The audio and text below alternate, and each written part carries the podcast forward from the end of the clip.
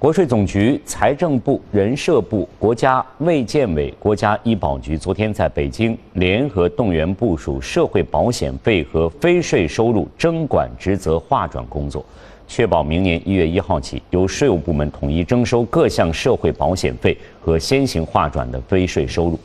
按照党中央、国务院决策部署，今年十二月十号前要完成社会保险费和第一批非税收呃非税收入征管职责的划转交接工作。